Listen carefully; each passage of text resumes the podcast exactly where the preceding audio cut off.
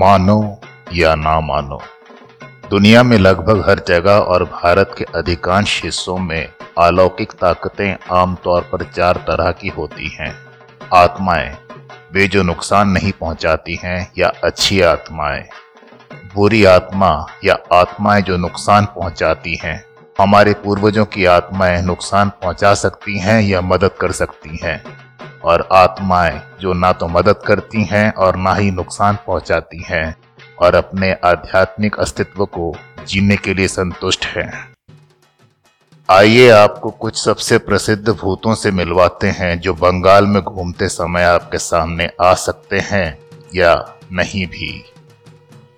ब्रह्मोदोत्यो ये सभी भूतों में सबसे कुलीन हैं। जब भी कोई बंगाली ब्राह्मण अस्वाभाविक रूप से मरता है तो वो ब्रह्मदौत्यों में बदल जाता है। कहा जाता है कि वे धोती और पवित्र धागा पहनते हैं और शुद्ध शाकाहारी भोजन पर फूलते फलते हैं। शास्त्रों और संस्कृत में अपने ज्ञान के कारण वे थोड़े अप्रिय नहीं तो बहुत मददगार और मिलनसार भी हैं। स्कोंधोकटा ये गरीब भूत उन लोगों के अवशेष हैं जिनके सिर किसी न किसी कारण से उनके कंधों से कटे हुए थे। वे लगातार अपने खोए हुए सिर की तलाश में हैं। शंख चुन्नी। ये विवाहित महिलाओं के भूत होते हैं। उनका नाम इस तथ्य से आता है कि मृत्यु के बाद भी वे शंख से बनी हुई चूड़ियाँ, विवाह के बाद बंगाली हिंदू महिलाओं द्वारा पहना जाने वाला एक विशिष्ट आभूषण पहनना जारी रखते हैं। पेटनिस। पेटनिस उन महिलाओं का भूत है जो अक्सर शादी से पहले ही मर जाती हैं या जिनकी अभी भी अपने जीवन काल से कुछ इच्छाएँ अधूरी हैं। वे अक्सर बहुत चालाक और शातिर होते हैं। ममदो भूत। मोमदोस बंगाली मुसलमानों के भूत हैं जिनकी अप्राकृतिक मौत हुई थी। ये भूत अक्सर खोपड़ी की टोपी पहनते हैं और लंबी दाढ़ी रखते हैं। गेछो भूत। ये भूत पेड़ों में रहते हैं, इसलिए इसका नाम गेछो पड़ा है, जो पेड़ों के लिए बंगाली शब्द गच्छ से आया है।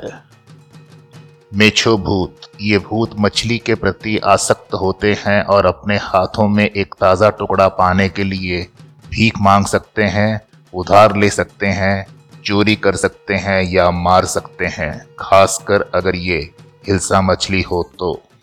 अलेया वे खोए हुए लोगों को आकर्षित करते हैं और गुमराह करते हैं, जो अंततः एक दलदली भूमि या जलाशय में गिरकर मौत के घाट उतार देते हैं।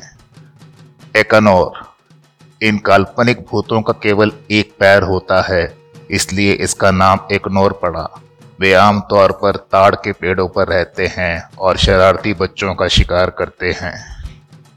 दैनी वे चुड़ैलों के शाब्दिक बंगाली संस्करण हैं। दैनीस पुराने प्रेत हैं जो काला जादू करते हैं और एकांत क्षेत्र में रहते हैं। उन्हें बच्चों का अपहरण करने और उन्हें जानवरों में बदलने की अफवाह है। कना भूलो, ये भूत लोगों को सम्मोहित कर सकते हैं और फिर उन्हें अज्ञात स्थानों पर खींच सकते हैं और अंत में मार सकते हैं। उनके विशिष्ट शिकार वे लोग होते हैं जो रात में सुनसान रास्ते पर अकेले चल रहे होते हैं। निशी डाक। निशी का अर्थ है रात या अंधेरा। डाक का अर्थ है पुकार। निशी डाक एक आत्मा है जो रात में या अंधेरे में एक परिचित आवाज़ में पुकारती है।